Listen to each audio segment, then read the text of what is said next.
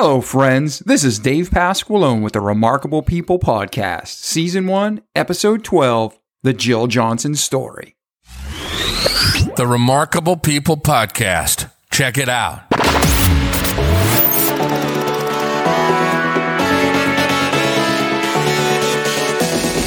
The Remarkable People Podcast. Listen, do, repeat for life. Hey, Jill. Thanks for being here today. It's my pleasure, Dave. Oh, it's I can't wait to do this interview. For you as the audience, just so you know how Jill and I met. A few years ago, we lived in Pensacola, and I was trying to find an optometrist for my family and I. And for about two years, we visited optometrists, and we just could not find someone that we felt was giving us uh, decent care. And then we met Jill, and it was amazing. So thank you first off. My pleasure. Yeah, and then not only that, but then right after we met you, your business was sold and changed names, and we were so afraid. We're like, no, we're gonna lose her. We just found her. So we're um, really happy that when the business changed, you guys are still together, and the practice is there for our family and many others. So thank you for that. My pleasure. And then also, when I knew Jill as just the optometrist, she always had a smile on her face and joy in her heart. And I had no idea what was going on in her life.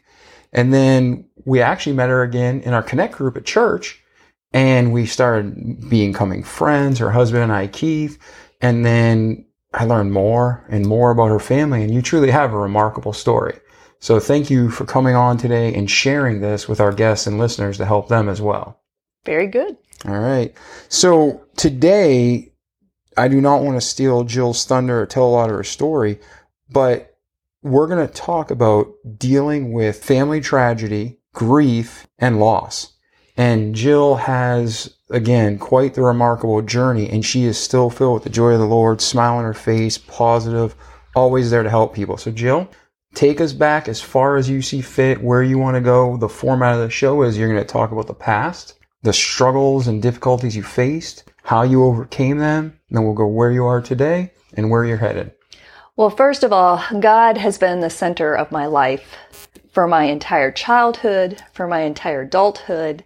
I was very blessed. My first husband, Philip, was the spiritual leader of our family. We had two beautiful boys. And then somewhere in our mid 40s, we got this overnight change in the dynamics of our family from being this perfect family of four to, hey, guess what? Philip has this terminal disease. It's genetic and it's going to kill your children also. Wow. And so immediately there's this priority shift. I mean, God was always the center, but now the days really mean something. There's more of an urgency to, to connect with God and to connect with people and to, you know, live out the faith we've been teaching in the youth ministry at that time. My husband Philip died of a very rare genetic condition. He was the first occurrence in the family, so there was no way to predict it. Uh, we had about 20 months together after his initial diagnosis. We went through multiple surgeries, including a colostomy, meaning he had a colostomy bag that we had to deal with. He went through chemotherapy. Towards the middle of his treatment, he started to hallucinate and he would have these beautiful hallucinations of people giving him gifts. He did ne- he never became violent or hard to live with. But there were times my children would wake me up and say, "Hey mom, dad's talking to the treadmill again like it's a person." And I would say, "Go to uh-huh. sleep, let me go deal with this." And how old were your kids at this time? They were we got the news on Richard's 16th birthday and William was probably 12 at the time. Okay. And you know, there was about a year and a half transition until he passed. Well, when they told us this is genetic, of course, we had to get the kids tested. And what was the name of this condition? It's called Gardner's syn- syndrome. It is Gardner's like in the garden? like in the garden. It's part of the FAP family, and that stands for familial adenomatous polyposis. Lots of polyps in the GI tract, and you die of colon cancer. Okay. Mm-hmm. When they checked the kids, Richard, our oldest, did not have polyps, and William did. So between Philip's demise, William also started his journey on battling this disease with a colectomy, meaning a reverse of the colon, and a ileostomy bag, and he's been through chemotherapy. So it's like round two. But round two started before round one finished. Hmm. In the middle of that, my mother became sick. So she died shortly after my husband died. So we had three family members, you know, between my dad and myself that we would shuttle back and forth to the ER Okay. or various doctor's appointments and this kind of thing. So where does God come in in all of this? I don't know how people survive without a church family. My church family did things for me I didn't know they would do. They would show up and do my yard work for me. They would show up and bring a casserole dish for me. And this was just showing the love of Christ to help me get through. Mm-hmm. And my part in this was to work as many days as I could. And work was a saving grace because I could just put my problems aside and focus on my patients because everybody's going through something. And if mm-hmm. I can bring a smile to one person's face, that's a victory in the face of death. Mm-hmm. And I, I, I absolutely would recommend that's stage one. Make someone else smile when you can't. Okay. That cool. is a big, big step. The other thing that I could not have survived without was praying through the Psalms. Being a math science oriented person, I'm not real in touch with my emotions. And mm-hmm. so when you're going through something real emotional, I tend to just kind of close off and not speak about it. And that's not healthy. And you go, I went to, you know, therapy because I wanted to be well. And I mm-hmm. said, help me deal with this. And they said, you need to get in touch with your emotions. Praying through the Psalms, I could find the words in the Psalms I could identify with. And I said, this is what I'm feeling. The neat thing about the Psalms is when you're reading those woes, almost all Psalms but one have a positive light in them also. And so that was my clue to find that positive light in a day. Whether it was when I went for a run in the morning, there was a rainbow, or we gave a child glasses for the first time and their face lit up because they could see the leaves on the trees. Those kind of things. So praying through the Psalms was great. Let's pause for one second. Absolutely. Some of our audience, they're believers in Christ. Yes. Some of them are not believers in Christ. But what we always explain is the same foundational truths will Yes. work for everyone. So with that in mind, the Psalms is a book within the Bible Mm-hmm. and it was written by David and explain it to the audience, just how you interpret it. Because this obviously made a huge difference in your life. So explain what is a Psalms? It's a poetry writing. It's poetry written to God. It talks about how we're feeling. It talks about God's goodness. It talks about how to turn our sorrows into joy. So it is poetry and it's not fast reading. It's not a story to make you feel good. It's something you can go word by word and really sink your teeth into. And it's how David back then dealt with his pain. Yes. So, okay, so that for you as a listener, the whole Bible is amazing, but at different points we have different needs. So, what Jill's talking about is how God used that work of Psalms to give her strength. Yes. So, let's do a quick recap. So, you're going through life, everything seems literally almost ideal. Yes. You're working as an optometrist, your husband's good, your kids are good, and then suddenly he becomes ill. You're dealing with him sick. Then while he's sick, you find out your kids might be sick and one was, and then your mother gets sick. Yes. So this is a daily process. You're saying that you're making somebody, church was helping you. Going to work was a relief. It's a key to make someone else smile, to mm-hmm. help bring others joy. That brings you joy. And then you mentioned something, not only the Psalms, you were there and you're reading, we're going to go deep into that, but you mentioned running. Yes. How did that help you during that? Well, um, it was a great way to start the day. I would get up, and before anyone else was up, I could go for a run and do something just for me. Now, keep in mind, when my husband was first going to sleep at night, that's when the hallucinations would happen. So many times I would sleep on the floor in front of our bedroom door so that he would have to trip over me if he was going to go out and walk somewhere because he could he you know during the day he was okay but at night he would just it's almost like alzheimer's he just would do funny things and he could sell and he could be harmful to himself without realizing it. So that was a defense mechanism. But he was deep in slumber early in the morning. That's when I could go and and run. You could be at peace. I just could be knowing. at peace. He's fine. He's fine. Yes. And that's crazy too. Did they? I've never personally met anyone who had medical problems to the point of hallucination that didn't have unpleasant hallucinations or scared hallucinations. He's he the had- only one. Uh, I, That's I cra- tell you what, it was amazing. Funny story if there's time. If not, you can cut There's- it out. But There is no script for this show, listeners. You don't mind, right? We can always. Right, right.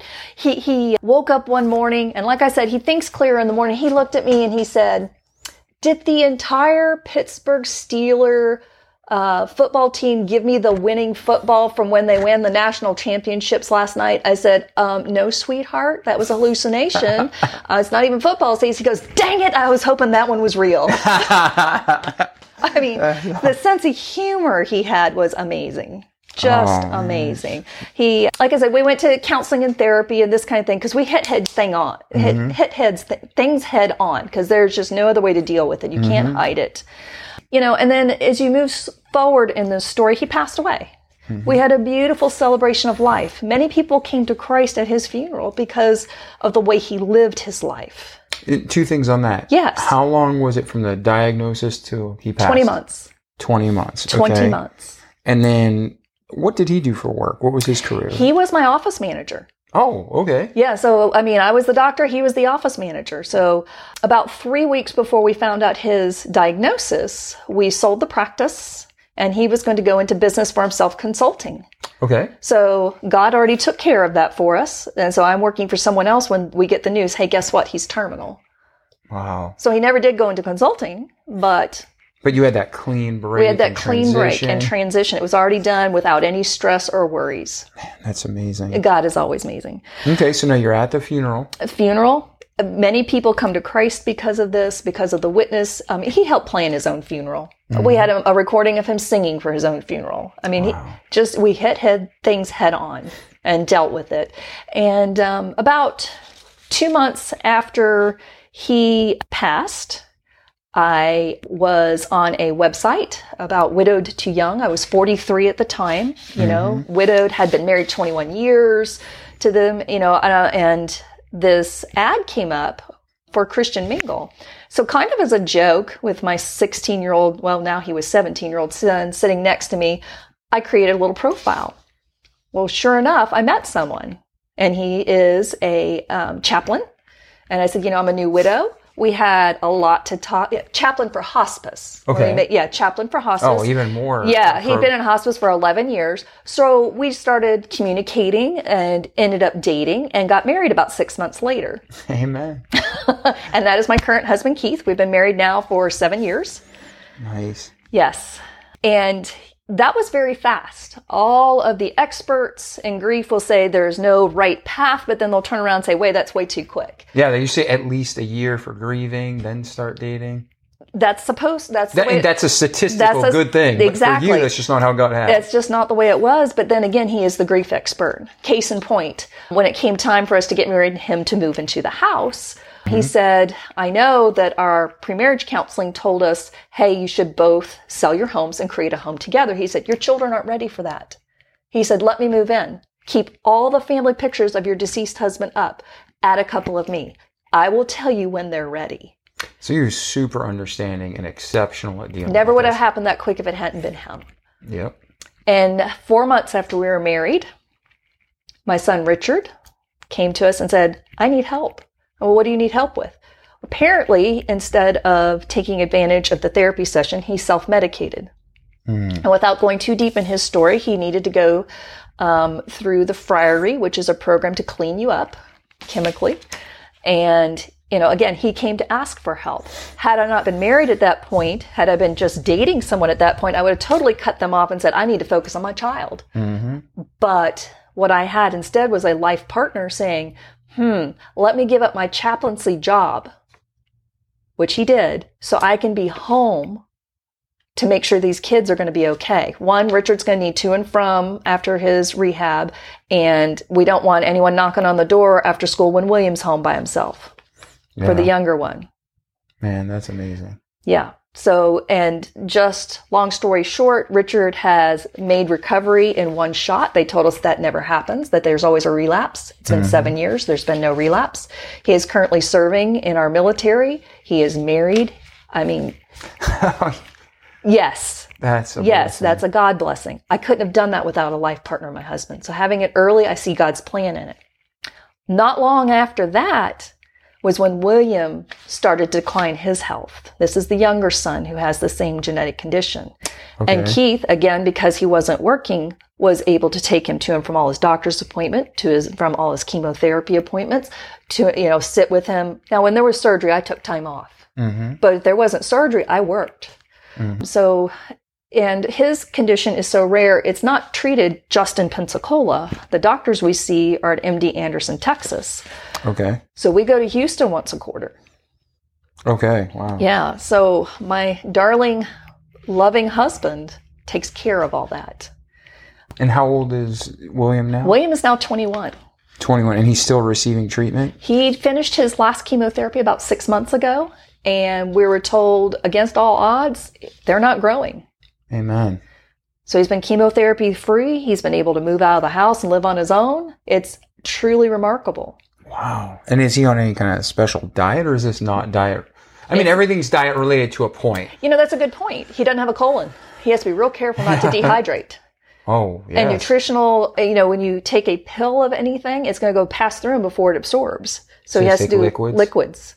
So he has to be very careful with his nutrition. Okay. There's no restrictions. He just has to be very careful. Yes, and wise with, yeah, you can eat a donut, but that's probably not the best thing to do right now, Do you know what? Whatever he can tolerate sometimes, is eat it. eat it. Okay. Yeah. Well, let's go back. Let's go Yeah, back. yeah. So you had your husband get ill. Mhm. Your mother passed away Two, about two years after my husband did. two years after your husband did. Your son didn't deal with things at that time. The first son. hmm And like, you know, you always say you can't run from your problems. And he self medicated, which we all do. Every Sure. one of us, the listeners, me, you, Sure. we will all medicate if it's not treated right. Some of us through porn, through alcohol, through drugs, through anyone, through overworking. Mhm. Everybody's going to medicate somehow unless we deal with it right. Right. So let's go back. That's really important. You are going through all this tragedy, what most people would call tragedy Yes. and not you have great optimistic attitude but for the listener right now struggling and getting depressed and not knowing where to turn to let's talk about counseling because Yes. it's like doctors attorneys any profession secretaries janitors there's good and bad in all kinds Mhm.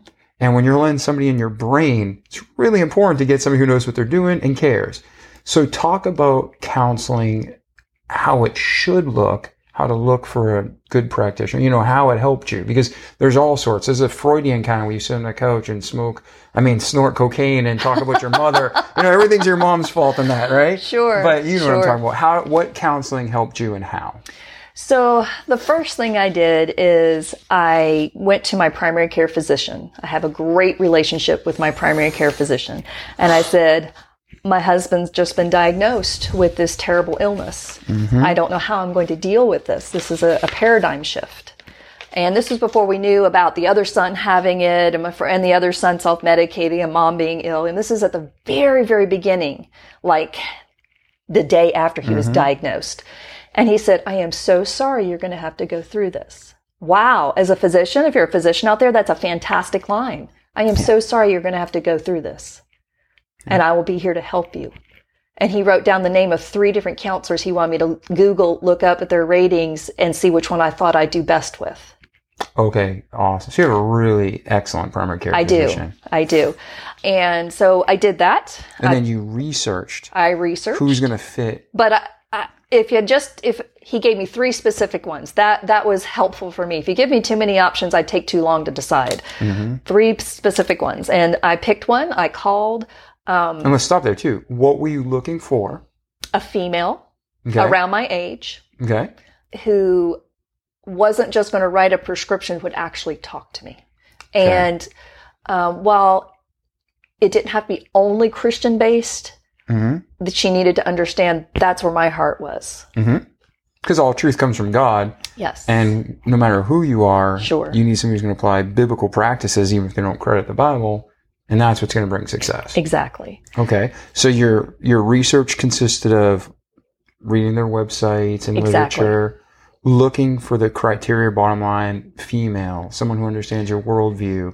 And that doesn't mean a male couldn't. No, you just felt comfortable with female. That's what I felt comfortable with. Absolutely. That's just what I felt comfortable with. Yeah.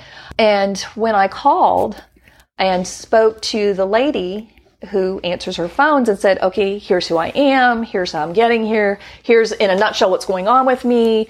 And she said, your name sounds familiar. And it turns out that her receptionist goes to Sunday school with my dad Hmm. and already knew this story because my dad had shared with his Sunday school, please be in prayer with my daughter. And I went, well, if that isn't a sign from God, this is where I'm supposed to be. Small world. I was big like, the first one I called, I felt comfortable with, done, done. And we had weekly sessions for a while, then monthly sessions for a while. And then she said, You're doing great. Call me if you need me. And so after he passed away, I called her and said, Well, he passed. I guess I should come in. I came in twice. And she says, You're doing fine processing this. If you have questions, call. Mm-hmm. And, and this is great because you do have a Christian worldview. But whether you're a Christian or not, there's a huge stigma against counselors and against getting help a lot of times. People feel like, oh, it's wrong, or if I go, I'm weak, or they're just whack jobs. And there is some truth to that because there's some bad in that field. But there's also a lot of good counselors. And if we seek them out and pray and find mm-hmm. those, like you said, you went from weekly section, sessions to bi-weekly to come as needed Yes. it's not a endless bucket of no, No. hope and No, you no, can get people would you say this And- person really helped you Absolutely. And it's hard work. Mm-hmm. You don't just go in and feel good when you're done. You go in, you go, gosh, I got homework to do. And I feel, I feel like you've picked a scab. And I mean, it's hard. It's, it's like going to physical therapy. Mm-hmm. After you've had a break in your leg, you go to physical therapy and it hurts, but it's not forever. exactly Once it's rehabbed, you're good to go. short-term loss for long-term gain Yeah. that's awesome great And advice you know that brings up another thought. Anyone who's going through this, it's just a season. Things will get good again. yep. Find those small joys until you can get there. no describe that find the small joys Uh, Like your like your yeah. world is in chaos to the outside perspective what's a small joy you found like I said, at work it would be making someone smile, whether it's a coworker or a patient.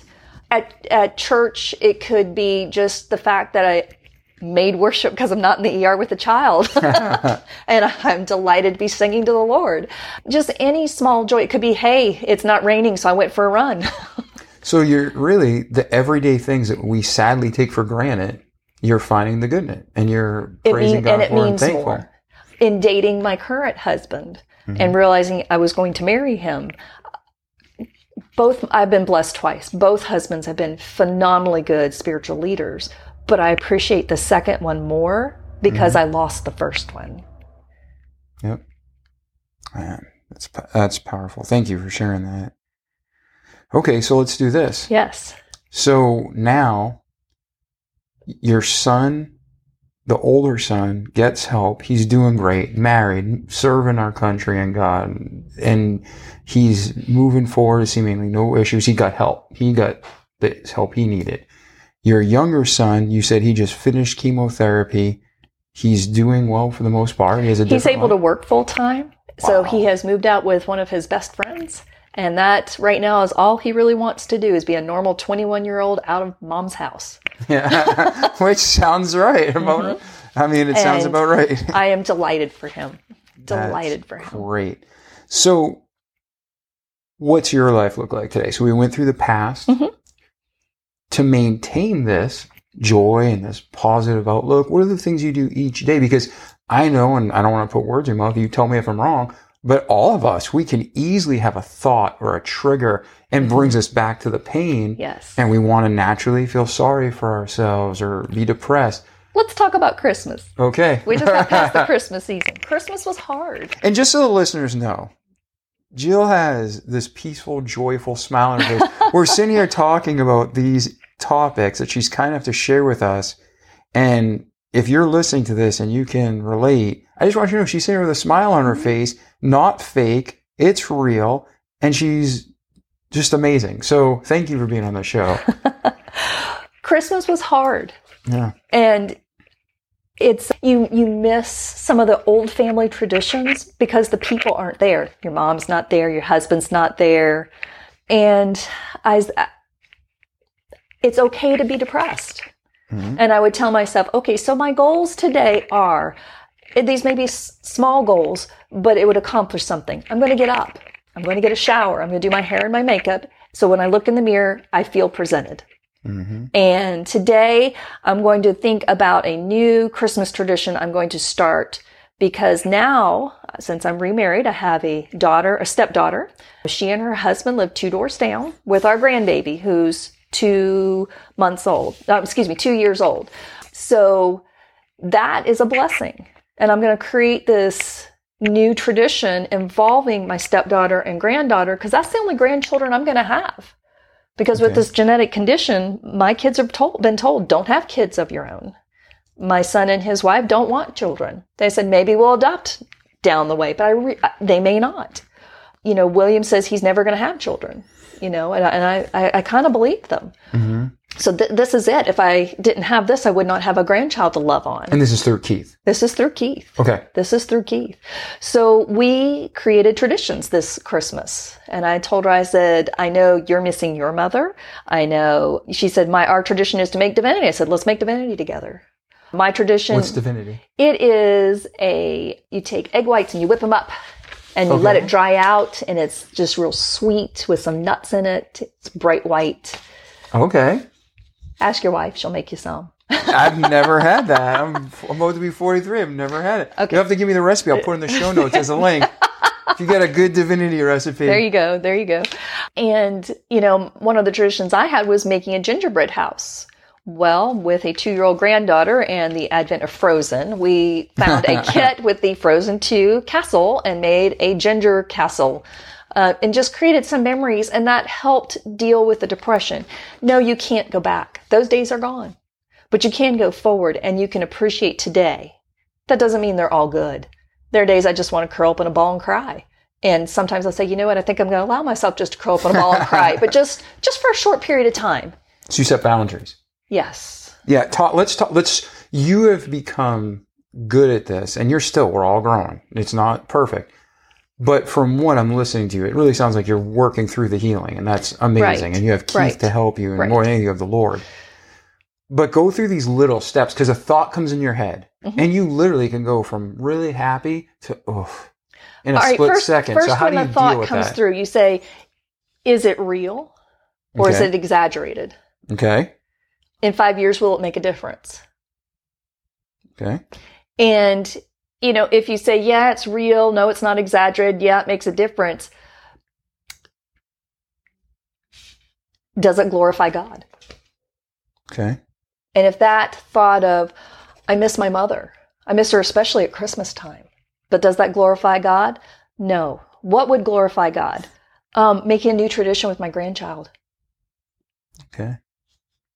And then you take those, you're making these new traditions, hmm and you're putting that. You mentioned a couple of times, I don't know if you even realize it, but you're saying make a new tradition. So that's a goal to work towards. Yes. You say, I'm going to stay in bed, but I'm only going to stay in bed for one hour. That's correct. A goal to work. You're always putting goals in front of yourself. Yes. Do you realize you're doing that, or is it just how you've learned to overcome?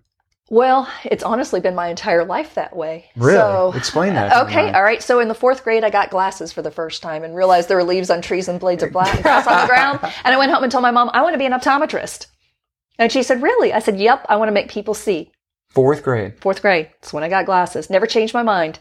And so as you get a little older, you say, okay, so to make that goal happen, how much schooling do I need? Okay. Well, to make that goal happen, what kind of classes do I need to take? Well, to make that goal happen, how much, uh, what kind of grades do I need to make? I am very goal oriented. So this goal step works for me. That doesn't mean it worked for everybody else, but for me, it does. Well, And those were things I learned in therapy, yeah, and I mean the Bible says where there's no vision, the people perish. where there's And- no vision, the people perish. Yep, and there's always the precedent throughout cover to cover in the Right. Bible, but you can listen to any motivational speaker or any, you know, self-help guru. they're always talking about the importance of goals. I remember one of the ones that stuck with me. They said, you know, Zig Ziglar, if you shoot for nothing, you'll hit every time. The one minute manager. yep. And then Ben Stein, you got, mm-hmm. he talks about how the indispensable f- first step is knowing what you want. So even at a young age, you knew what you wanted I did. and you worked for those goals. And then I guess, so right now, when you're battling the depression, you're giving yourself the time to grieve. You're giving yourself the boundaries. But when you're in that bed, it's not easy to get out sometimes. So what do you do to get out? Or do Well- you just do it? Forget feelings. Let's stick to fact. stick to the plan. No, um, again, I'll say, well, if I don't get up now, I won't have time to go. I don't run anymore because I have a knee problem. I won't have time to go walk. If I don't get up now, I won't have time to do my hair and makeup. And I literally have a checklist each day. And at the end of the day, if I have enough checks on my checklist of, of things I did for myself that are healthy for me, you know, I ate right, I drank enough water, I got enough sleep, those kinds of things, I'm like, ooh, let's do a reward. Ooh. And a little reward could be a tiny little piece of dark chocolate. It doesn't take much. Or maybe I'll say, ooh, Saturday I'll go do a pedicure. Or maybe when it's time to go get a haircut, I'll get that extra treatment, keratin treatment I want. So I do little rewards because when it comes down to it, you have to realize that you are a precious child of God. hmm You are a daughter of the king. That makes you a princess Hmm. and you are worth it. Absolutely. Okay. And then your responsibility with that big gift is how are you going to share that with others? So you have to take care of yourself so that you can take care of others. That's huge. Let's go into that because I, until, oof, I say I didn't understand that until maybe four years ago and I still struggle with it. I take care of everybody else, work Uh-huh. myself to exhaustion, Yes. suck it up, be a man. That's what I think. Yes. But How old are you? I'm 43 and I've been critically ill twice in my life. How about that? and it was not helping me to be a workaholic. Uh-huh. in my mind, it's work hard, get things done, help people. Do you, know, do you know when mine hit? I, I did that, that whole workaholic thing till about 47. 47. All right, I'm a little bit ahead of you, maybe. So at 43 is when I lost my husband. And that was a priority shift because you realize what's truly important. no. you know, in a way that you didn't understand before. And I used the gifts and talents God gave me with that goal orientedness to get through it. Great. But I didn't learn how to relax and be good to myself until menopause hit. And I couldn't do anything but that. Mm. Yes. So, but for the audience listening, they might have not ever, they're like, what are they talking about? Take care of yourself. Uh, no, that's selfishness. Talk about that because The difference between self care and selfish. Yes. Because that, it's real, it's important. Mm-hmm. And like you said, if we don't take care of ourselves, we can't take care of other people. Yes. That doesn't mean be a selfish pig and do everything for yourself. don't misinterpret. But let Jill explain to you the difference between self care and selfish. Okay. My body is a temple for God. I need to take care of that temple. That means I eat right. I drink water. I exercise. I take time to take care of my mental and emotional health with it journaling, praying through the Psalms, taking time to worship, doing good deeds for others. That's part of self care for me because that gives me a happy. Yeah. Yeah. Did you ever hear the song? Again, some people have heard this. Um, Count Your Blessings. That song, it's in the hymnals, has been around for a hundred years. Count your blessings, name them one by one. Oh yeah, I know. Count your yes, blessings yes, what God has done. And for you, I'm sorry, I can't sing. but that song, do you know how do you know the history behind that? I don't. there was a woman who was depressed and she kept going to her pastor and saying, I need help, I need help, I need help. And the pastor one day, he's just like, you know what? I'll help you. We're going to meet this time, but I need you to help me first. There's somebody who needs this groceries. I think it was one of them. Um, can you deliver them for me? Then come back and we'll meet. So long story short, he kept giving this woman tasks to help him so he'd have the time to meet Right. with her. And then she realized, wow, I've been so into myself. And not only am I helping other people, but I'm finding joy from this. That's how that song was. Do you know written. one of my favorite hymns is actually "It Is Well with My Soul"? Uh, Do you know the story behind that one with No. Horatio Spafford? Share that, share that. So it goes something like this: He loses his family. on the sea voyage, his, I guess, wife and, and children. And he writes this beautiful hymn, when sorrows like sea billows flow. And then he says, it is well, it is well with my soul. Because all he could come back to, losing his entire family, is he is still right with God. And we know as Christians, we will see them again. Yep. Absolutely. You know, with when William was super critically ill and we thought this was goodbye, I had this beautiful image of my first husband up in heaven next to Jesus and me throwing our baby up to him saying, here, catch. And that that's a beautiful picture. Mhm. And that you just he'll be safer and happier than we could He ever won't be. hurt. Cause boy, it is, it, it was harder to watch my late husband hurt than it was to miss him when it was gone. Mm. To watch someone and you can't do anything. It was harder to watch him hurt than it was to miss him when it was gone. Yeah. For the people out there dealing with that right now, Mhm. what words of encouragement do you have for them? It's going to get better. I promise. Keep trying. And each day, when they have the thousand thoughts and the thousand, the screams in their ears of quit, it's no, you know, it's never going to get better. It's that discouragement. What, what, what are you telling them? What's the good voice? So, those are the lies of the devil. God says you are precious and he's going to take care of you. You know, funny story. When I was praying to God after my husband passed, and I said, God, you promised you would be father to the fatherless, husband to the widow, and I'm calling you out on that. and I want you to show up and show out in a big way. Now, I was expecting just to feel better, to have more courage to go forward. I was not expecting him to hand me Keith, but he, he handed me a real live person. Big, big surprise. And I'm not saying this, but I mean, I love Keith. He's such a great guy. We go to the men's group together, and he I is a. Mm-hmm. great human. You've been blessed. So, we talked about eating right, talked about exercising, Mhm. talked about selfishness versus self care, be self caring, Right. journaling. Yes. You mentioned that two or three times. Yes. I love doing this, and it helps me tremendously. Talk to the listeners about journaling. I hate journaling. I don't like doing it, but I love the result. Talk about it. Journaling is like running. I like the results of running. I don't like actually running. Uh, journaling was the homework given to me by my counselor that was hard work. It's hard heart work. It's hard emotional work. It's a great emotional outlet for those who have the gift of writing. Again, I'm a math science person. Writing is not my gift. Different part of the brain. different part of the brain, but it helps you get in touch with things. And when you go back and review it, you can see how far you've come. Yeah. And nobody reads it. This is just for you. Unless you choose to share it. It- yeah, unless you choose to share it, but this is just you. Mhm.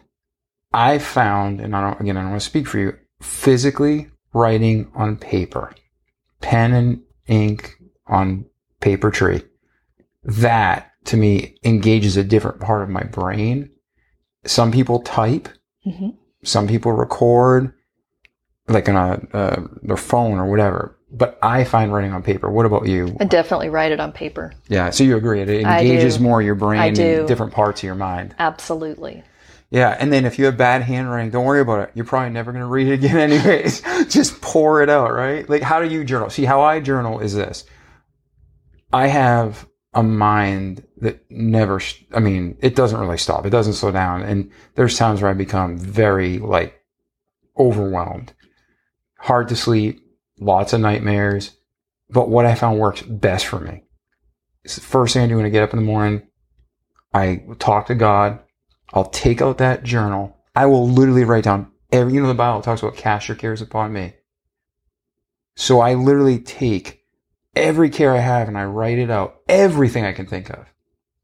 And it doesn't matter if I write the same thing seven days in a row or seven years in a row.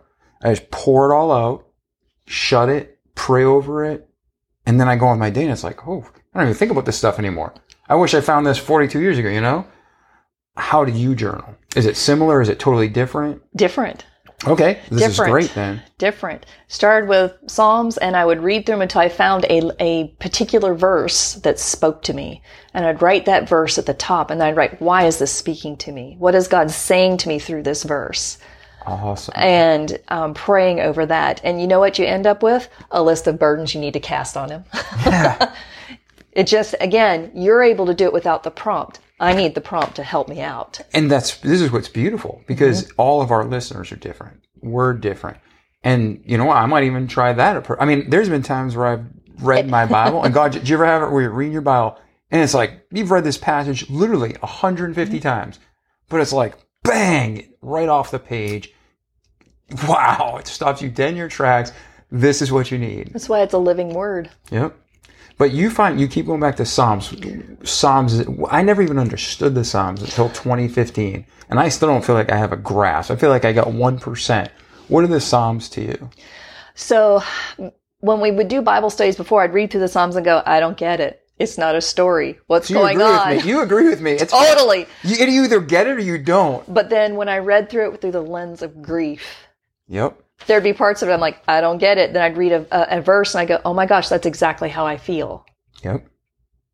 And so it's, to me, it was a way to get in touch with the feelings, to give me that prompt to get, to figure out how to express it appropriately. So that, that was a huge, huge thing. It's crazy how two different people, two different lives, but we have the exact same experience. At our lowest of low, Mm-hmm. that's when the Psalms came alive and it was understandable. Yes. I, I felt like I was reading a different language, and then all of a sudden it's like, whoa, I get it. It- That's exactly right. Man, That's so if you're right. listening and you're going through tough times, read the Psalms. Try my approach, Jill's approach, the approach it's you, and then write in. Tell us what we can help other listeners with. But it really helps. It really it does. It does.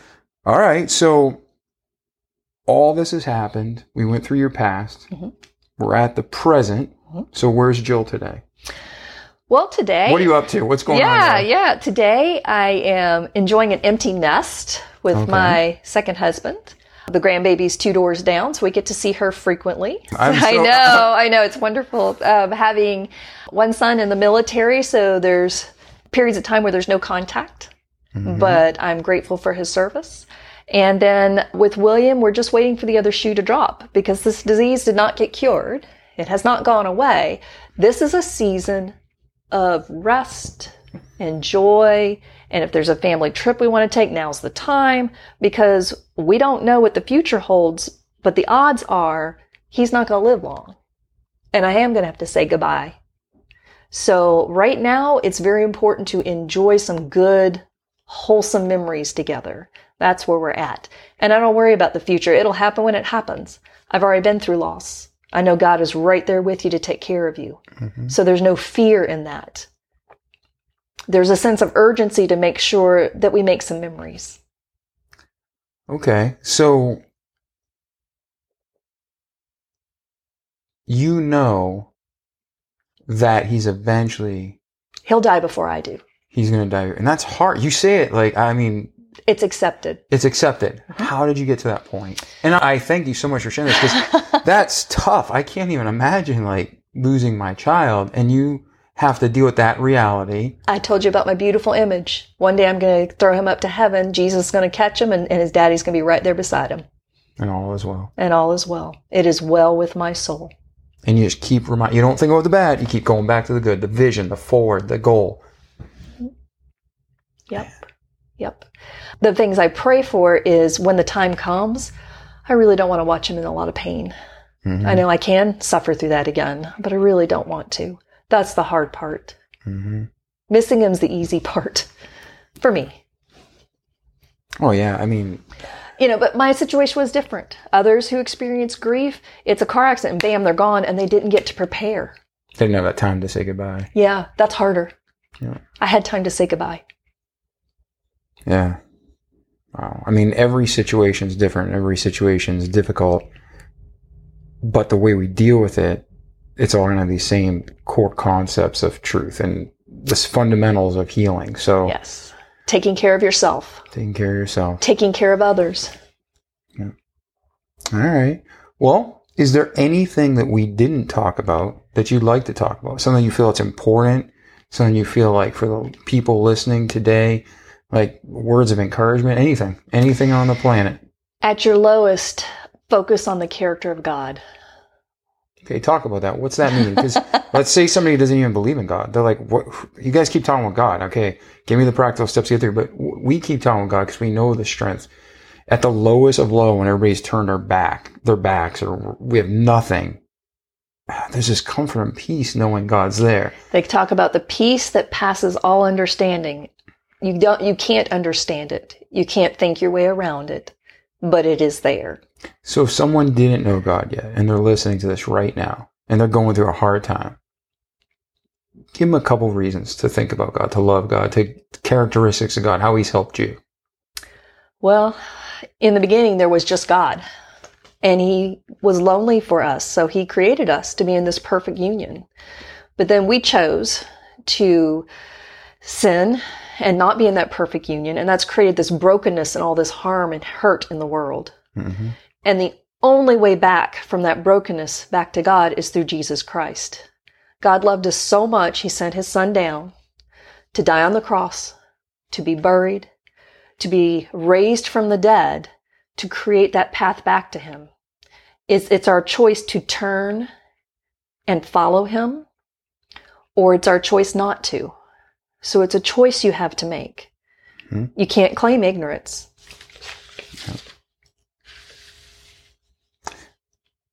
The choices, and it's not you have to do these five things. It's just literally trusting Him. It's trusting Him. And He is a loving Father, a caring Father, a wonderful Father we can laugh with and enjoy. If someone was like, all right, I just, where could I learn? I want to learn. What are they talking about? What, what, who's this God? What, how would you recommend they start? I'd start in Romans. Romans chapter 1, it's in the Bible. Romans 1. All right. Because Romans was written to people who did not know God. The Romans actually crucified Jesus. Yes, yes, they did. But it was specifically written for people who did not know God to tell them about the character of God, and then you can respond accordingly. Awesome. And I'll put a link in the show notes to maybe some passages out of Romans that would be more direct. But God, cover to cover, is throughout the Bible. But God is every moment of time in life. But It's you just, know, the first time choo- you read the Bible cover to cover, there's a lot of confusing things. Oh, I'm not saying. oh no, no, no, no, no. That's not what I'm saying. I'm saying he's all over. He's Yes. throughout the Bible. But even looking around, if you really think about, like people joke around, what came first, the chicken or the egg? It's a chicken. Hundred percent. Even if you're a straight up scientist, you have to have a parent to raise the child. If you took an egg and left it on the ground, it's not going to hatch, let alone have someone to develop it and feed it. So that whole lie of chicken or egg, it's a chicken. Okay, so now the question is where did chicken come from? Didn't come from aliens. Came from somewhere. Now again, all different theories and reasons, but right now, today, we're talking about grief. We're talking about how Jill dealt with it and has a smile on her face and joy. This is her story. This is how she did it through Christ and then through these practical steps. Well, Jill, I thank you very much for being here today. My I pleasure. really appreciate you. You truly are a remarkable person. I count it a blessing to know you and be your friend. To those of you listening today, if you have any questions for Jill, we'll put a link to, that she want that you can communicate with her to maybe email or connect with in the show notes. Also, if this episode has helped you or if you think it can help someone else you know, please share it, rate it, review it, like it in the social media, excuse me, especially on like Apple Podcasts. And if you have any questions, let us know. Thanks for being here today. We love you and go do something with this knowledge. Don't just sit on it. Have a great day. The Remarkable People Podcast. Check it out.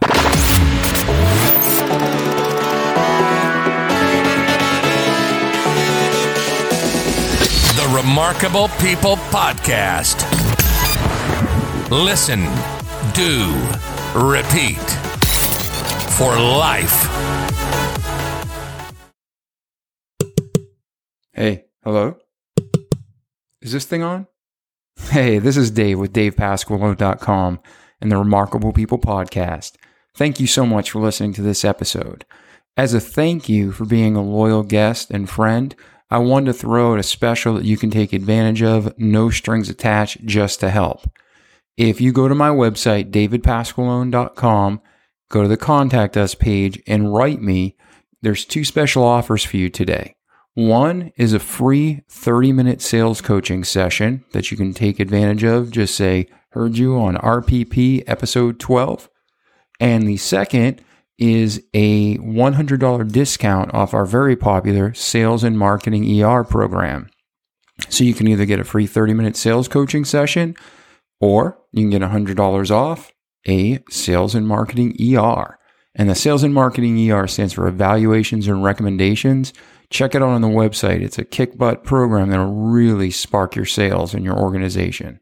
So again, this is Dave Pasqualone.